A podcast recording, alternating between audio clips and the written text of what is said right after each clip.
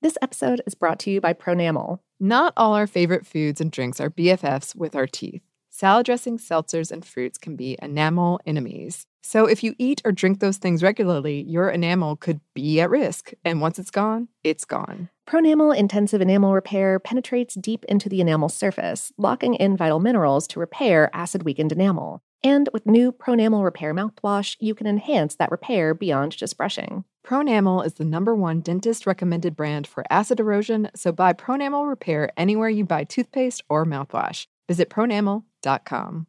This episode is brought to you by Delta SkyMiles Platinum American Express card. And we here on Savor are what you might call food explorers. It has been our actual job to go to cool places and eat like a lot of the food there And then talk about it. and then talk about it into these microphones, which is a crazy dream job. yes, Well, if you're like us and willing to travel to seek out new foods to try, you go with the Delta SkyMiles Platinum American Express card. It's for people like us who are in search of the next food adventure. If you travel, you know.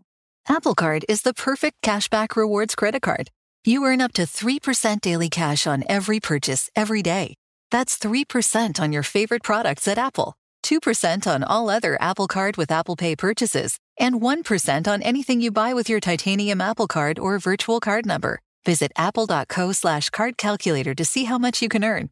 Apple Card issued by Goldman Sachs Bank USA, Salt Lake City branch, subject to credit approval. Terms apply. Are you ready to move your career forward? Make your comeback with Purdue Global and get college credit for your work, school life, or military experiences. With these credits, you may have already completed up to 75% of your undergraduate degree. You've worked hard to get where you are. It's time to get the recognition you deserve and earn a degree you'll be proud of, one that employers will trust and respect. When you take the next step in your life and career, make it count with Purdue Global, Purdue's online university for working adults. Start your comeback at purdueglobal.edu.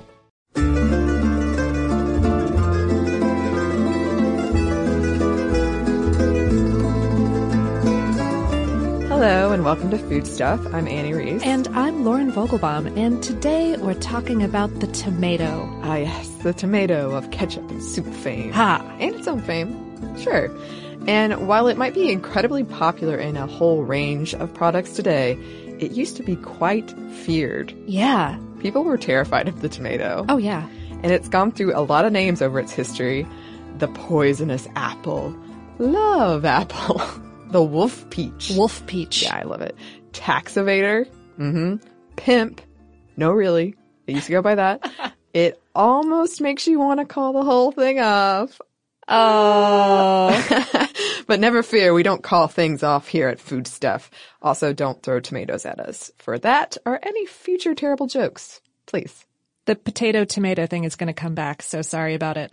uh, so so let let's kick this off as we generally do by talking about what is it? Well, what is it, Lauren? It's delicious. It is. The tomato is a fruit that grows on tenderish stems that can be either bushy or vine-like. And yes, according to scientific taxonomy, it is a fruit. It grows from the ovary of a flower and it contains seeds.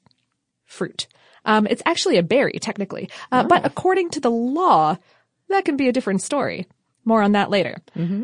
The word comes from the Aztecan tomatl, which we mentioned in our Bloody Mary episode, and, and that's said to come from the root to swell or to plump, meaning something like a like the swelling fruit. Makes sense. Sure. And the English spelling of tomato is thought to have been influenced by the word potato, Ah, which originated a bit earlier but around the same time. okay. There you go. They are a perennial plant, which means for all those gardeners out there that they will live more than one year if you protect them from winter frosts, but they're usually grown as an annual due to winter frosts. Uh, that is for a single season and then replaced with new seeds or new plants. The bushy varieties are usually what's called determinate tomatoes, which uh, which fruit all at once uh, d- during during their growing season over the course of just a couple weeks. So all of a sudden you go from zero to all all the effing tomatoes. Oh, really? Yeah. The viney ones, meanwhile, are usually indeterminate tomatoes, which means that they'll bloom and fruit like individual clusters of tomatoes over the course of a, of a longer season. I've always wanted to grow tomatoes, but I've been told that that is a tricky one to start with. Yeah. And I have a bad track record. With plants, yeah. Yeah. We both kind of have black thumbs, or I don't, I don't know. Mine's like greenish black. okay. Yeah. Yeah. That, yeah. Okay. Well, you've had some success.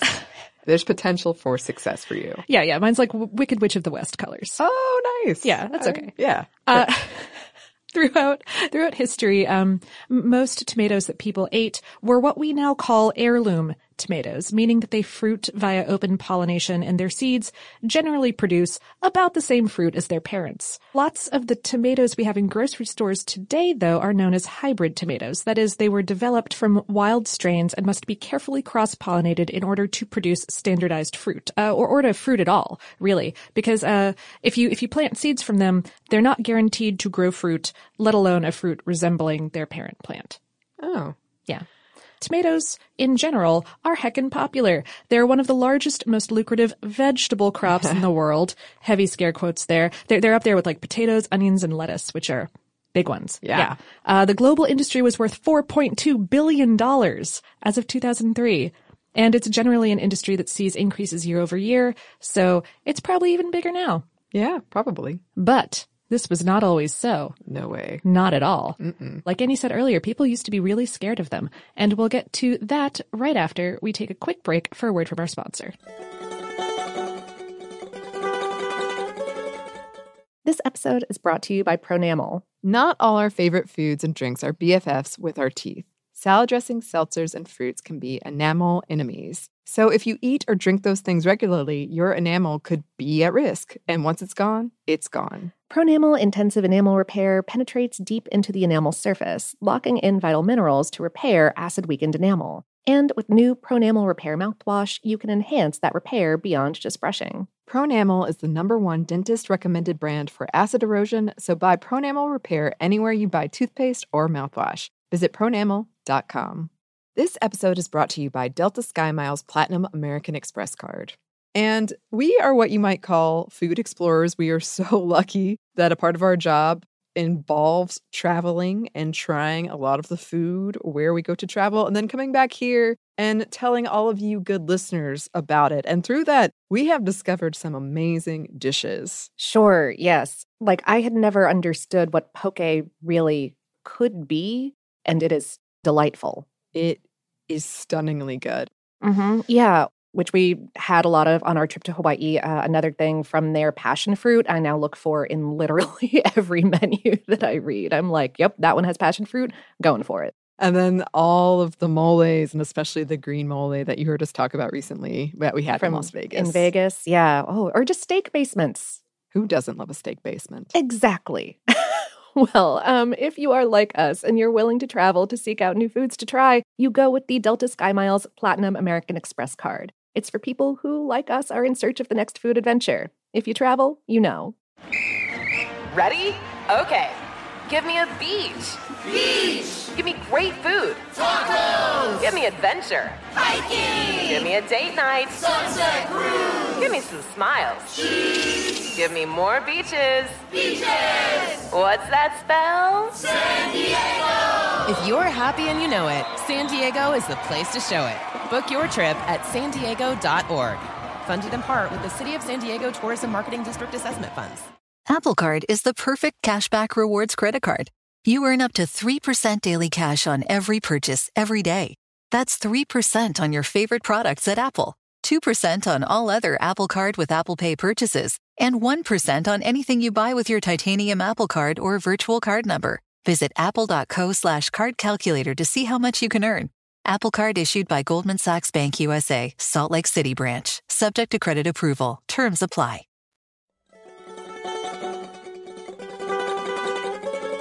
And we're back. Thank you, sponsor.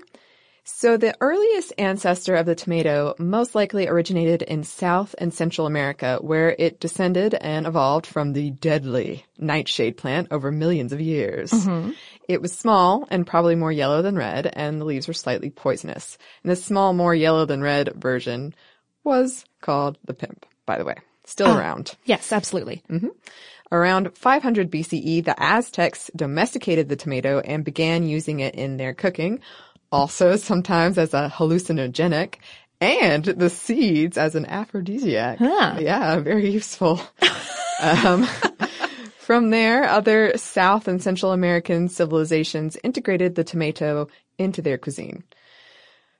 For goodness sakes, we have to talk about Christopher Columbus again. He Again. pops up all the time. Ugh. He probably ran across tomatoes in 1493 and maybe possibly took them back to Europe. Or their seeds at least? Yeah, we're mm-hmm. not positive. Spanish conquistador Hernan Cortez for sure did, however, and took the seeds he retrieved from the fallen Aztec city of Tenochtitlan to Europe in 1521. By the 1540s, Spain was producing tomatoes. A 1544 Nepalese cookbook contained the first known written reference to the tomato. Author Pietro Andre Mattioli classified the tomato as a mandrake and a nightshade. This was not the best thing to be classified as. Italian nobility used the plant as a tabletop decoration, believing the tomato to be poisonous. Oh, how edgy and goth. I know. Like let's let's take this beautiful mandrake and put it on our table. this poisonous thing. Yeah. Just put it where we eat. Great. I mean, as it turns out. Yeah, yeah, I know. Ultimately, Fitting, but- Everything was fine. Yes. the English also believed that the tomato was poisonous. After the introduction of the plant in 1597, the word tomato first appeared two years earlier in 1595, but it wasn't the most flattering mention. Uh, John Gerard's popular English herbal described the tomato as poisonous and, quote, of rank and stinking savor. Mm. And in part because of this, the tomato earned the nickname poison apple. Huh, rank and stinking. I know. I'm, I'm personally offended. Tomato vines are actually one of my very favorite scents on the entire planet. It is a lovely smell. Oh, it's so green and summery. I know. At this point, you're probably wondering why the Europeans thought the tomato was poisonous. They had a couple of reasons, actually. Huh. Wealthy Europeans like to eat off these pewter plates, which had a lot of lead. Oh, Tomatoes have a lot of acid, Oh. and turns out acid leads to leakage, leads to lead poisoning, leads to death sometimes. so it's like like Flint, Michigan on a platter. That's Right. beautiful. Yeah, so you can see how they'd make that connection. Okay, sure. Yeah. Poor people didn't have this problem, however, because they weren't eating off the fancy pewter plates. So they would eat tomatoes, particularly in Italy. so there's something. we can lay some of the blame on French botanist Joseph Pitton de Tournefort. In 1692, he made what may well be the first botanical classification. Oh, Previous botanists had recognized the relationship to the Solanaceae family, but Pitton disputed the subclass Solanum, instead thought they belonged in a new grouping of plants called Lycopersicon, which is Greek for wolf peach. so fantastic. Why don't we call it that? I'm gonna start. Oh, I, right? Now is the time. We're going to start a new trend. It's never too late. Right.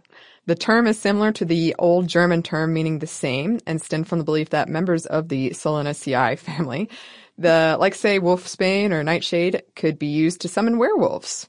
Huh. Isn't that awesome? It's, some of these plants were hallucinogenic. So that's a good reason why people might have thought that. Huh. I cannot tell you how happy I am that we get to talk about wolfsbane and werewolves in this episode. Yeah, I had no idea about that. I, I knew about the nightshade. I didn't know about the werewolves. Werewolves are always, you know, they're a surprise. They're popping up on you. You never see them coming. That's true. Mm-hmm. You really should, though, full moon thing. Yeah, I mean, come on. Yeah. Pay attention. Come on.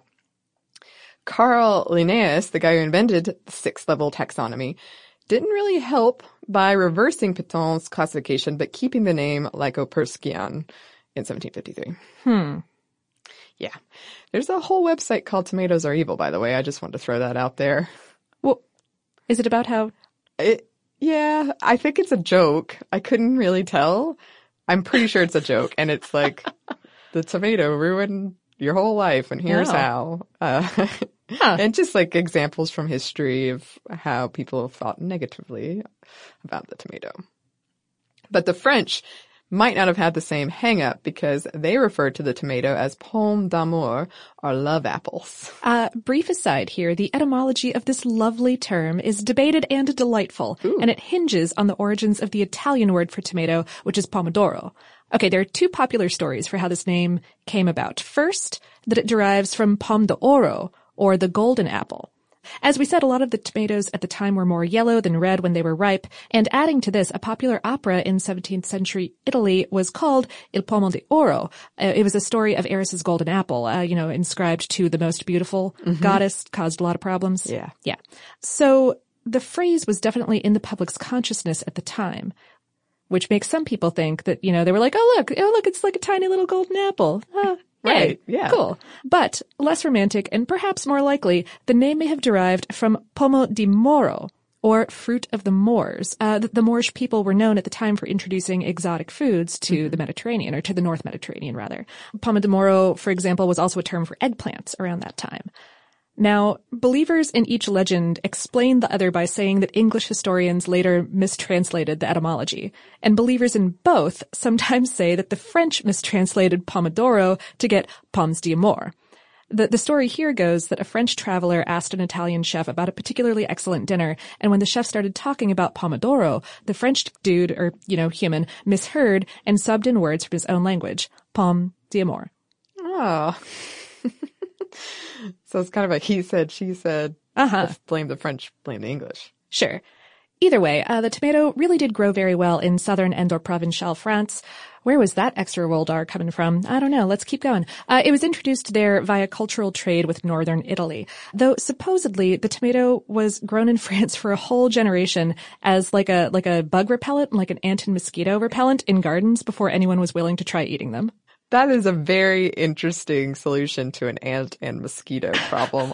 Do tomatoes keep away ant mosquitoes? I'm not sure. I didn't run across that in my research. I doubt they do. I feel like it would attract them. I think, I think it's more the vines. Oh, okay. Yeah. Like the nightshade. It's Sure. The vines are okay. Yeah. All right. Slowly, Europe started accepting the tomato as a thing that could be eaten without killing you. it, it started appearing in 18th century British soups and more widely on French menus. It made its way to Asia, and it's around this time they started making some headway in the U.S. thanks in part to one Thomas Jefferson. He also He also, up. all the time. I know. In 1710, the first known written mention of the tomato in North America popped up in William Salmon's Botanologia. It appeared in a few periodicals in the years following, but was still viewed with suspicion. But as it grew more accepted, a new menace appeared. The green tomato worm. Green tomato worm. That's right. Here's the quote. The tomato in all of our gardens is infested with a very large, thick-bodied green worm with oblique white sterols along its sides and a curved thorn-like horn at the end of its back. That sounds terrifying. ah! yes. If this thing weren't like a centimeter long, I'd be really upset. it, it can't have been that big, right? I mean, I, well, I don't know. okay. Ralph Waldo Emerson described these worms as an object of much terror. Oh my goodness. I'm looking up a picture right now.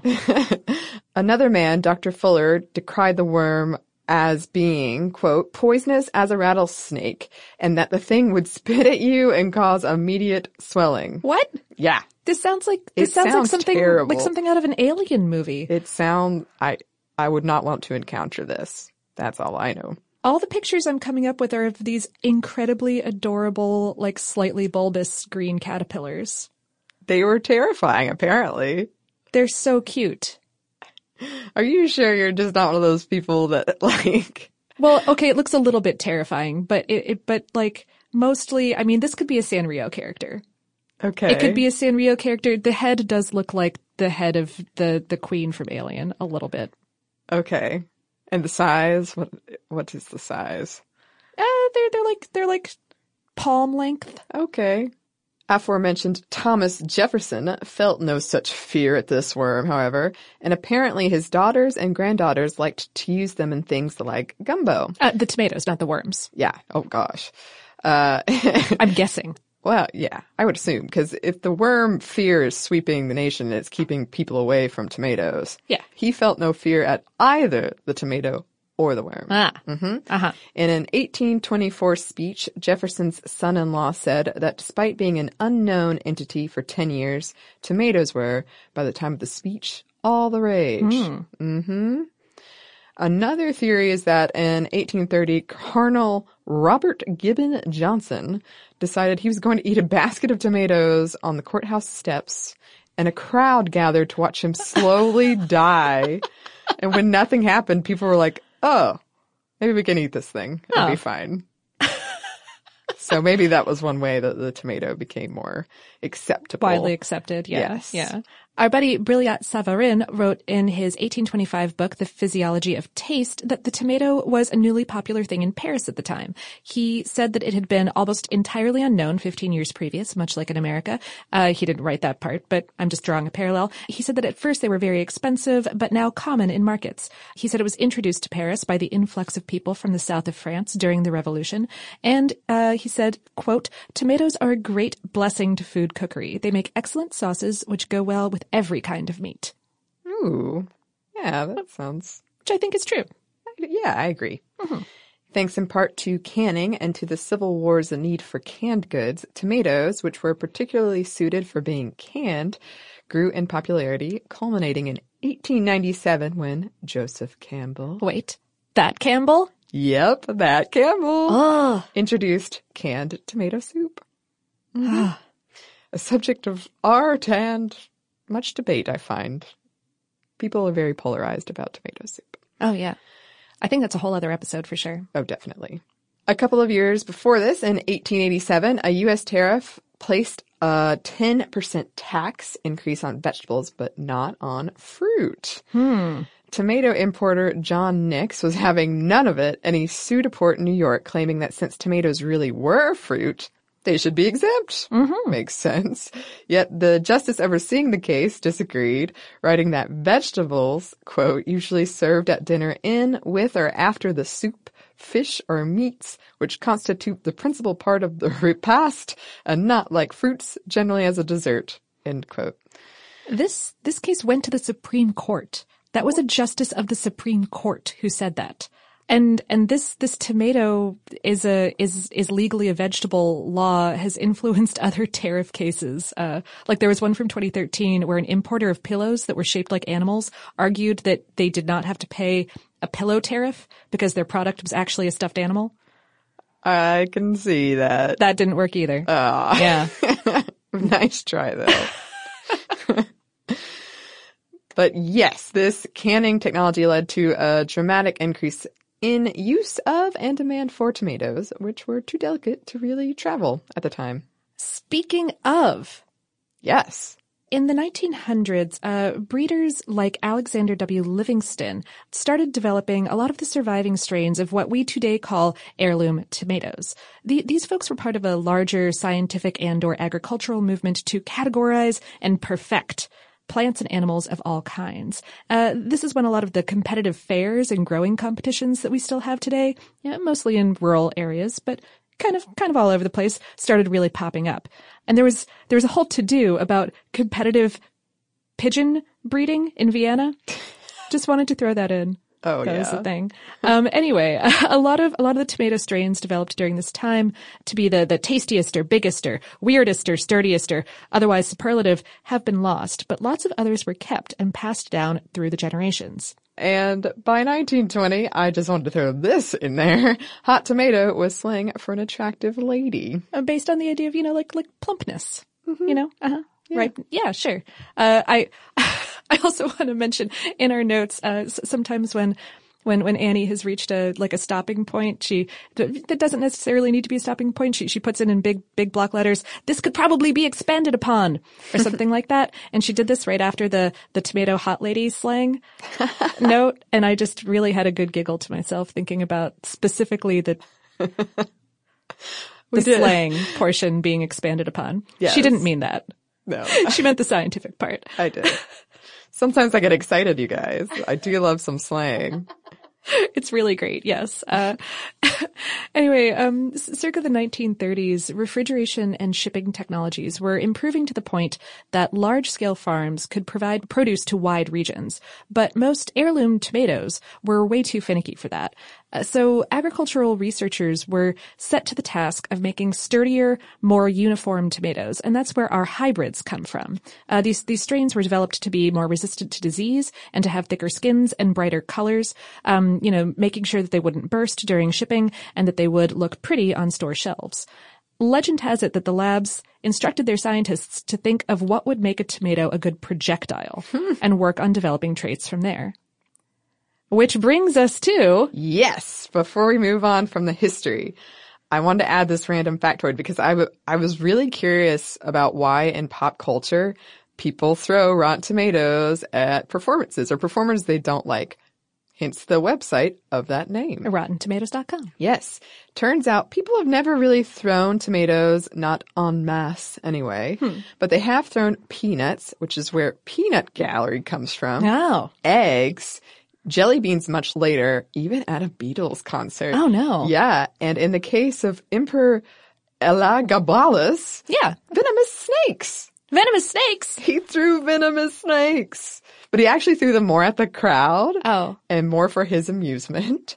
Oh, he seems like a great guy. Oh, doesn't he? I, I can't imagine living under his rule. He also did it to clear people out if he just wanted to Oh. get home more quickly.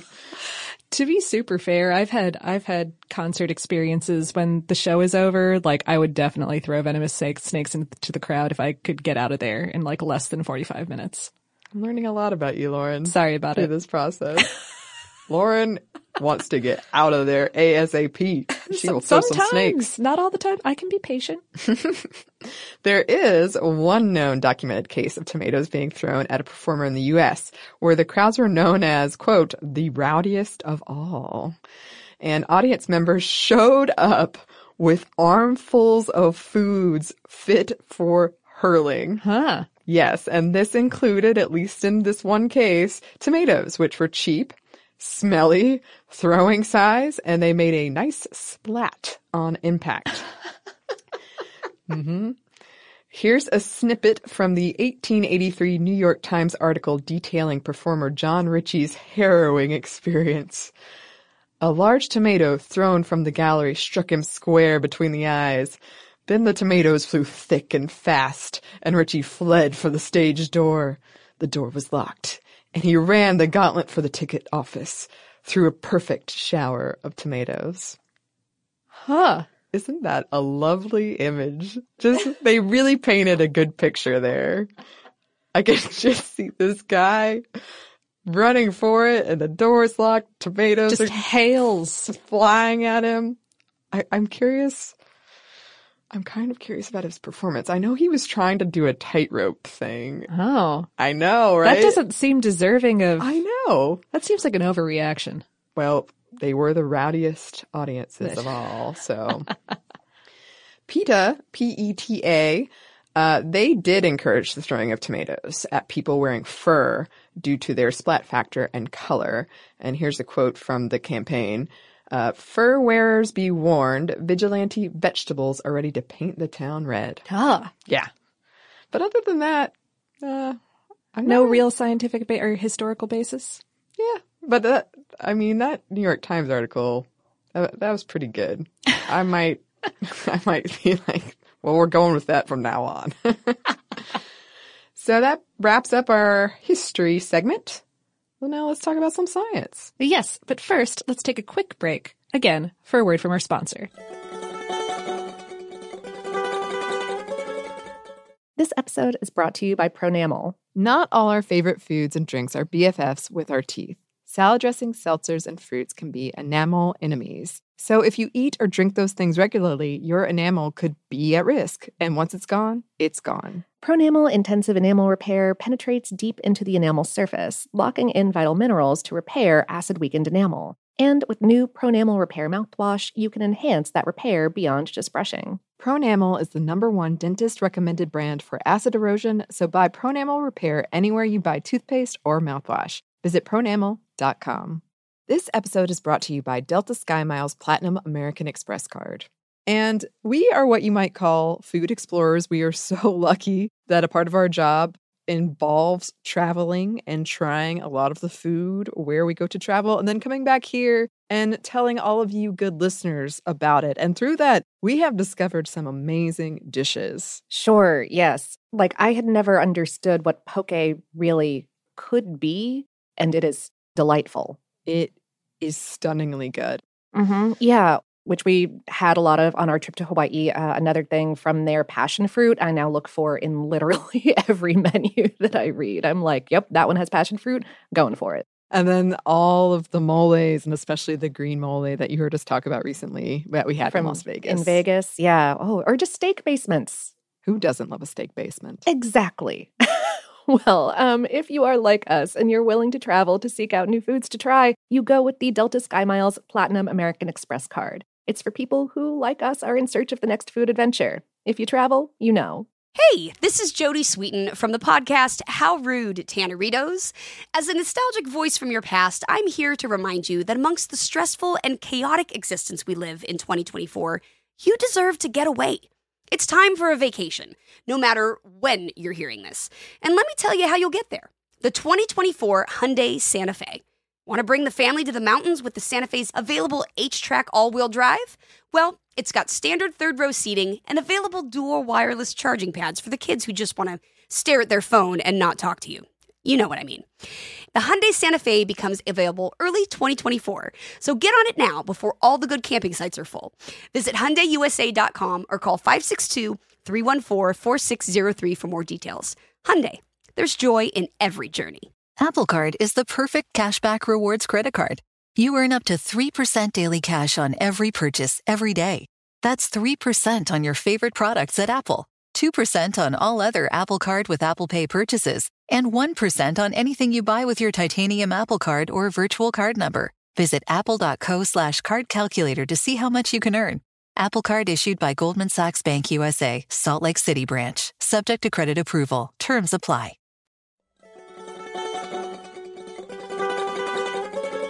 And we're back. Thank you, sponsor. So, in in having wrapped up the history portion, I want to go into a little bit more history, but it's really like the modern history of the tomato. Okay. Right. But to talk about that, we need to talk about that very first wild tomato species, the pimp. Yes. Um, because it is the ancestor of all of the varieties of tomato that we know and love today. Uh, properly the Solanum pimpinellifolium. Yeah. Yeah. Totally. But, but it's known to botanists as the pimp. Uh, its fruit is the size of a pea. So tiny. Yeah. Yeah. And really cute. Um, and it still grows wild in Peru and Ecuador. Back in the 1940s or so, the pimp was one of the species that researchers uh, were, were drawing from in developing hardier strains of tomatoes. There, there was actually a widespread push to genetically map the tomato at the time, led by one Charles Madera Rick, or C.M. Rick, a biologist who was once referred to as a cross between Charles Darwin and Indiana Jones. Oh, that's excellent. Mm-hmm. Good for him. Right? Uh, his seed collecting expeditions to South America in the 1940s and 50s, along with advances in genetics in the 60s and 70s, led to our current understanding of the tomato on, on a scientific level. There's, there's a tomato genetics research center in his name at UC Davis Wow. Which I love. And and if you if anyone listening is a, very serious tomato grower, uh, you, you can get in touch with them then and uh, get some get some interesting information about tomato seeds and growing and uh, and like even like seed exchange kind of programs where like if you want to try growing something or like you want to send some of yours in to get all the research mapped out. It's really cool. Anyway, uh, part of their work has been in mapping tomato species genomes to find out what kind of genetic diversity we're, we're dealing with in, in modern wild and, and cultivated plants. As of 2014, they had sequenced 360 varieties and found that domestication of the tomato has depleted its gene pool in a few in a few specific areas, including size, with with larger fruit being preferred. And uh, a lot of hybrid tomatoes are in fact a hundred times larger than that original uh, uh, pimp tomato. And also in the, the genetic area of, of disease resistance with a sturdy but, but narrow band of, of diseases accounted for. So what does this mean practically? Well, uh, genetic diversity is good. It, it allows for happenstance that can create new excellent traits. So another part of their work is trying to uh, to basically undo some of the work that was done in creating and propagating these hybrids. Meanwhile, that tough skin that was bred into modern hybrid tomatoes may be good for something. Tires! What? Tires! We're talking about tires again? How is this happening? Okay. So one one of the ingredients in rubber tires is a filler that's called carbon black and it's it's a petroleum based substance that makes the rubber more durable. It's actually about a third of the makeup of a rubber tire. But since it's made from crude oil, it, it's not really great for the environment and its price is at the whim of the global oil industry. And since we've got more vehicles on the road than ever before, the tire industry is looking for replacement solutions. Enter a research team led by Ohio State University. They published a paper in early 2017 about how a mixture of tomato peels for stability and eggshells for microstructure strength can replace a portion of carbon black in rubber tires. That's fantastic. And if this catches on, it, it could help also reduce food waste because the shells from eggs that are cracked before delivery and tomato skins that go unused in the process of making processed sauces could be collected and put to work. I love that. That's so great. Every tire story we've talked about so far has been excellent. I hope that the tradition continues. We we used to have a we used to have a pizza break and now now we've got a tire break. Yeah. They're both great. We're- yeah, we're evolving. The pizza one is obvious. I mean here. obviously. Yeah. Um, I heard a story on NPR a couple years ago about how most people probably have never had a true heirloom tomato. Huh. Because in like grocery stores, what you're getting is a very, uh, yeah, like yeah, yeah, they they might have like like five varieties of tomato, but they're all they're all hybrids. yeah. I remember it sounding very dire. It was called the heirloom tomato problem. Oh. Um, yeah.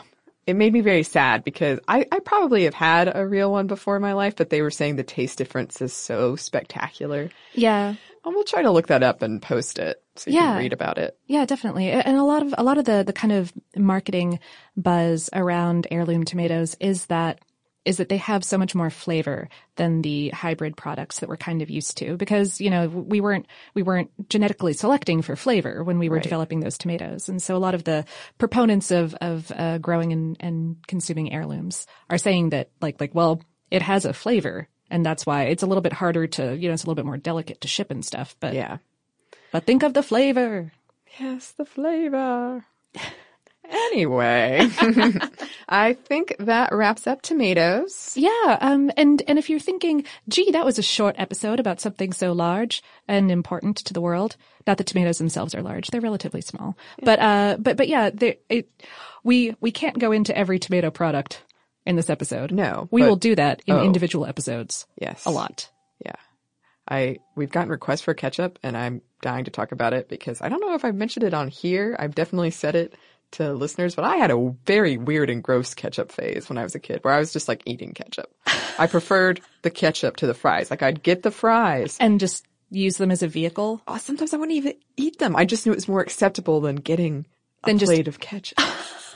so yes, we will talk about these products specifically uh, at a later date. Mm-hmm. But for now, this brings us to our listener mail segment. Yeah. Sophia wrote in about some ancient gin. Ooh. She says, Hello, I listened to your podcast on Jen and I remembered something I learned on the British History podcast that might interest you. Maya Hoole, who works on the, ooh, Achavanich Beaker Burial Project, That sounds right. I probably butchered it. I apologize. Uh, was interviewed and she mentioned that among the grave goods was a drinking vessel, which may have held an early form of gin. The grave dates back to the Bronze Age in Scotland and residue found in the vessel indicates the presence of juniper and meadowsweet. Hmm. Obviously, juniper is essential for the making of gin. Meadowsweet, on the other hand, is a flower with honey-like flavor that could have been used to sweeten the gin. As a result of this discovery and due to the publicity surrounding this project, a distillery has decided to make their own meadowsweet gin. Oh, lovely. Yeah, it isn't available yet and it may only have a limited release, but it's exciting to think that we might have an opportunity to taste a variation on a beverage that's over 2,000 years old. Oh, that is exciting. I know, I, I agree wholeheartedly and I hope that we get the chance to try this gin somehow. Absolutely. Oh, let's be on the lookout for that. Yes. Uh, meanwhile, Erica wrote in in response to our apple pie episode and said, You mentioned the notion of a fried Big Mac to go along with McDonald's OG fried apple pies. I wanted to show you something glorious in case you've never experienced mukbang, this magical Korean trend of vloggers cooking and consuming giant portions of food in one sitting while live streaming. It's amazing and entrancing and therapeutic and so adorable. This girl is one of my faves because she uses words like fave and gets really nuts with recipes. So here's her episode with deep fried Big Macs and in Japan, so you know it's even better. and included a video link, which we will uh, share out to you. Yes, and I watched it. Uh, I'd never heard of this. Me neither. Or seen it. It was, I will add horrifying. It was like, just because I can't imagine. She, she ate like four Big Macs fried and it seems it seems like it it seems like a magic trick. Like it seems yeah, like it seems impossible, right? And it has like how many calories are in it? She Ooh. calculates it. Oh my goodness! And it's like this thing. Whew. She just she like deep fried the fries, deep fried the four Big Macs and the apple pies, and had like a soft drink of some kind. Anyway, uh, yeah, it, it was it. I never heard of it and I did enjoy it, but there was a part of me that was like screaming on the inside. So yeah, check that out. Yeah. Please enjoy.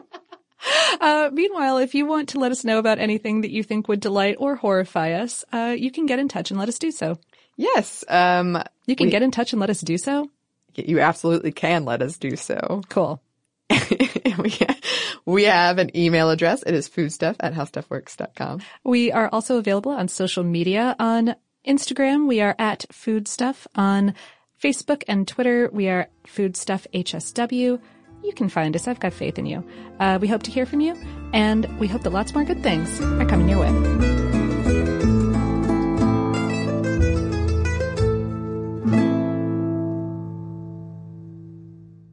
This episode is brought to you by Pronamel. Not all our favorite foods and drinks are BFFs with our teeth. Salad dressings, seltzers, and fruits can be enamel enemies. So if you eat or drink those things regularly, your enamel could be at risk. And once it's gone, it's gone. Pronamel Intensive Enamel Repair penetrates deep into the enamel surface, locking in vital minerals to repair acid weakened enamel. And with new Pronamel Repair mouthwash, you can enhance that repair beyond just brushing. Pronamel is the number one dentist recommended brand for acid erosion, so buy Pronamel Repair anywhere you buy toothpaste or mouthwash. Visit pronamel.com.